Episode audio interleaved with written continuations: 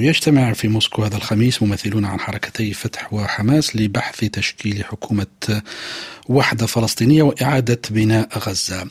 وزير الخارجية الفلسطيني قال إنه لا يتوقع معجزات في هذه المحادثات وفي هذا النقاش نطرح تساؤلات عن جدوى هذه المحادثات في ظل استمرار الحرب على غزة ما فرص نجاح الوساطة الروسية في تحقيق مصالحة بين الفلسطينيين لكن أيضا ماذا قدمت روسيا لغزة وسكانها منذ عملية طوفان الأقصى. للنقاش نتشرف بحضور الدكتور رمزي عودة مدير وحدة الأبحاث في معهد فلسطين وإلى جانبه مستشار الإذاعة الدكتور خطار أبو دياب. أبدأ معكم دكتور رمزي عودة.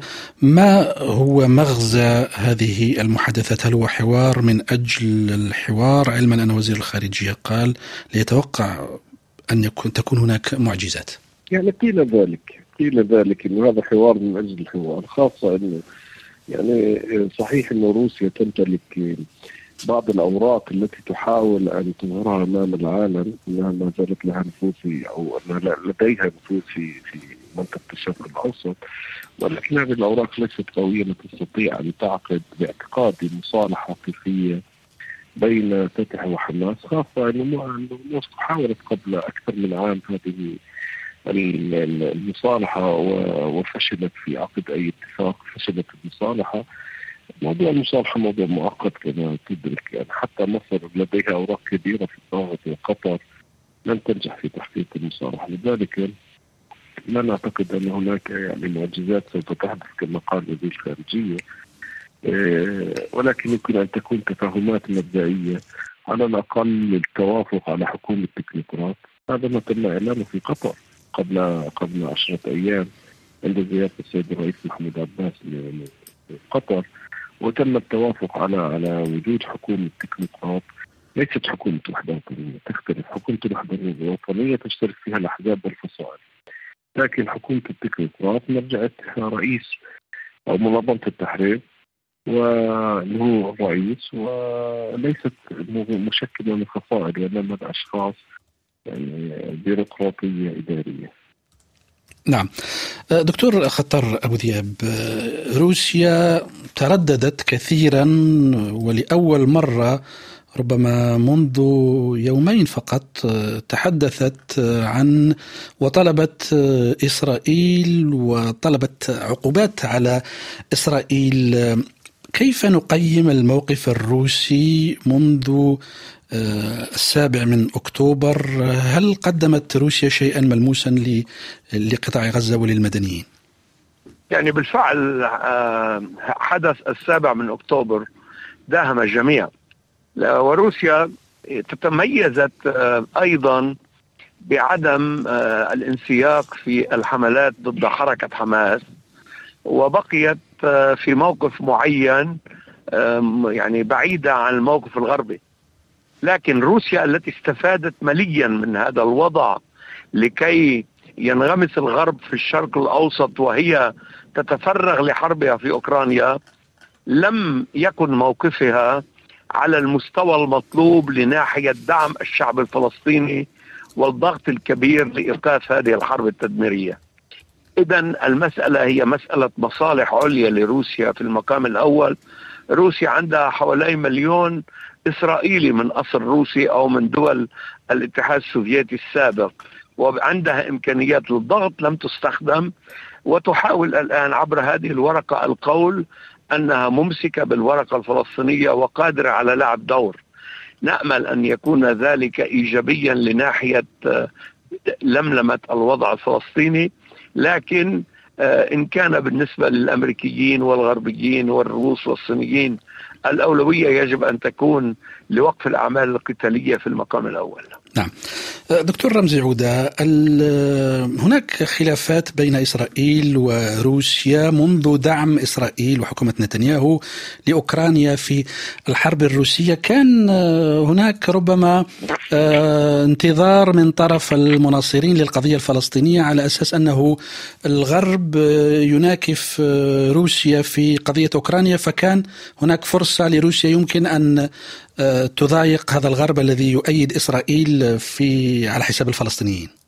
يعني هذا سؤال مهم ولكن إذا إذا استعرضنا التجربة التاريخية العلاقات العربية الفلسطينية الروسية نجد أن روسيا تدعم بعض القضايا العربية منها طبعا القضية الفلسطينية بشكل كلي تدعمها سياسيا لكن عملية الدعم العسكري أو الدعم المادي كانت دائما خاصة في في في فيما بعد الحكم الشيوعي.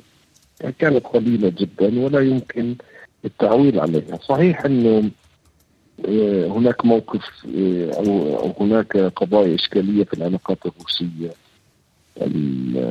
الإسرائيلية نتيجة لقيام إسرائيل بدعم زيلينسكي دعم أوكرانيا ولكن يعني كما قال الضيف هناك أكثر من مليون حتى أكثر من مليون روسي موجودين في إسرائيل هم يحملون الجنسية المزدوجة آه، هناك يعني حتى فلاديمير الرئيس فلاديمير بوتين قال إنه إسرائيل هي هي من الدول الناطقه بالروسية لكن روسيا مواقف السياسية واضحة هي تدعم حل الدولتين هي تدعم منظمة التحرير وغير مسموح لها انها تتدخل في القضية الفلسطينيه في الموضوع الاسرائيلي من الغرب. يعني هذا توافق غير غير غير مكتوب. ولكن روسيا لا تضع نفسها في في في أي وضع في حال صدام للقضية الفلسطينية صدام عسكري. وهذه المنطقة تقليدية وتاريخيه وهذه المصالح هي مصالح غربية أمريكية بالذات وبالتالي لا يمكن حتى لأوروبا يعني أوروبا لها مواقف مختلفة عن الإدارة الأمريكية لكن أوروبا لا تنجح ولا يسمح لها حتى أن تخوض أي عملية سلام أو عملية ضبط إلى آخره. هذه المنطقة مرتبطة بالتحالف الاستراتيجي الأمريكي الإسرائيلي هذا التحالف شبه مقدس لا أريد أن أقول مقدس لكن وشبه مقدس. هي قاعدة عسكرية أمريكية رخيصة أيضا وبالتالي الولايات المتحدة هي الوصية على كل ما يمكن ان يسوق سياسات سواء ما قبل العدوان أو حتى في العدوان وأنتم تشاهدون حجم الخلافات حتى نعم. بين حكومه نتنياهو وبايدن ومع ذلك هذا التحالف شبه مقدس قائم ولا يسمح لاي دوله سواء روسيا أو غيرها بالتدخل في هذا الموضوع.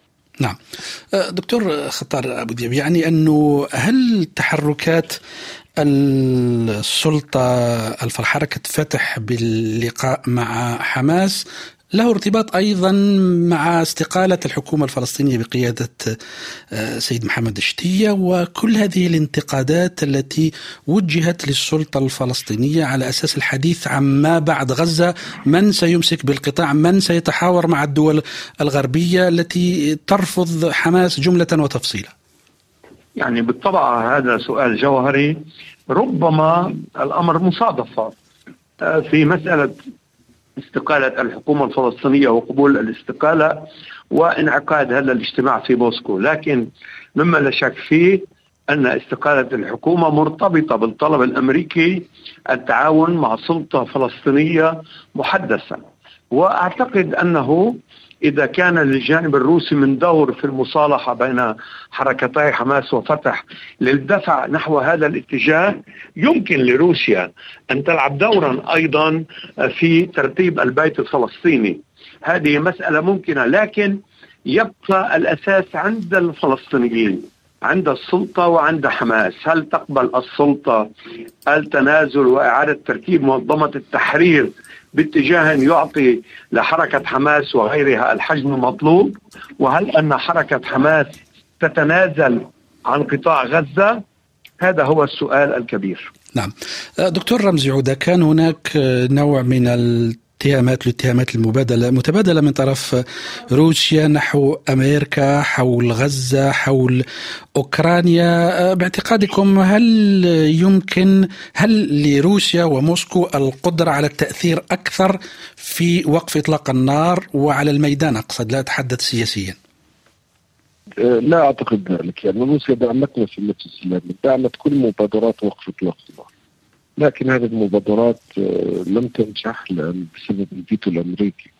أيضا روسيا قدمت آه، مشاريع قرارات في مجلس الأمن من أجل تبني وقف لإطلاق النار. أدانت روسيا أيضا الإبادة الجماعية التي تقوم بها إسرائيل وحتى توترت العلاقات الروسية الإسرائيلية نتيجة لهذه الإدانة المباشرة من قبل روسيا. ولكن كما قلت سابقا في إجابة السؤال الأول التأثير الأساسي يظل الولايات المتحدة الولايات المتحدة هي القادرة على التأثير على إسرائيل والتأثير إلى حد ما يعني إسرائيل أيضا دولة ذات سيادة ودولة تستطيع أن تتخذ قرارات ودولة لها حساباتها الداخلية ليس فقط الحسابات الخارجية. معظم الدول العربية المحيطة بالإقليم المؤثرة مثل السعودية، الأردن، مصر آه، جميعها لها علاقات قوية مع الولايات المتحدة حتى الذي تم في يعني الإعلان الرياض اللي ضم ست دول عربيه من ضمنها السلطه الوطنية الأردن السعودية مصر قطر الإمارات وتم إرسال هذه المبادره العربية مع الملك عبد الله بن حسين للولايات المتحدة وتم تبنيها مع اجراء بعض التعديلات فيما يسمى بالمبادره العربيه الأمريكية. يعني كلها تدور بالفلك الأمريكي وتدور وفقا لرؤيه امريكيه لليوم التالي ما بعد العدوان وروسيا كانت بعيدة عن كل هذه الجهود وأعتقد لا تستطيع أن تؤثر كثيرا في هذا الحقل نعم. أه، باختصار سيد دكتور رمزي هل الحديث عن حكومة فلسطينية حكومة تكنوقراط أو أي شكل يمكن دون الحديث عن انتخابات رئاسية فلسطينية مستقبلا في المستقبل القريب؟ طبعا طبعا طبعا لا يمكن الآن الحديث عن عن انتخابات. إحنا بنحكي عن عدوان إسرائيلي. في الضفة وفي غزة في نحكي عن دمار كامل وإبادة جماعية في قطاع غزة صحيح. في ضمن هذه الأجواء لا يمكن لا يمكن الحديث عن عن انتخابات يعني على الأقل على الأقل باعتقادي سوف تجري انتخابات خلال يعني عامين تقريبا بيكون في تجهيز في في قضايا كثيرة، أما بالنسبة لهذه الحكومة التكنوقراط سوف تعقد سواء باعتقادي برضا حماس ام بعدم رضاها. لأن هذه حكومة آه، إدارية فنية آه، ليست حكومة سياسية وهناك جهود كبيرة لإطلاقها وهذا ما تم التوافق عليه قطريا فلسطينيا أمريكيا أيضا لذلك آه، يعني بعتقد إنه خلال خلال الشهر المقبل سوف يتم إطلاق هذه الحكومة حكومة التكنولوجيا. نعم. شكرا لك دكتور رمزي عوده مدير وحدة الأبحاث في معهد فلسطين والشكر موصول للدكتور خطار أبو ذياب.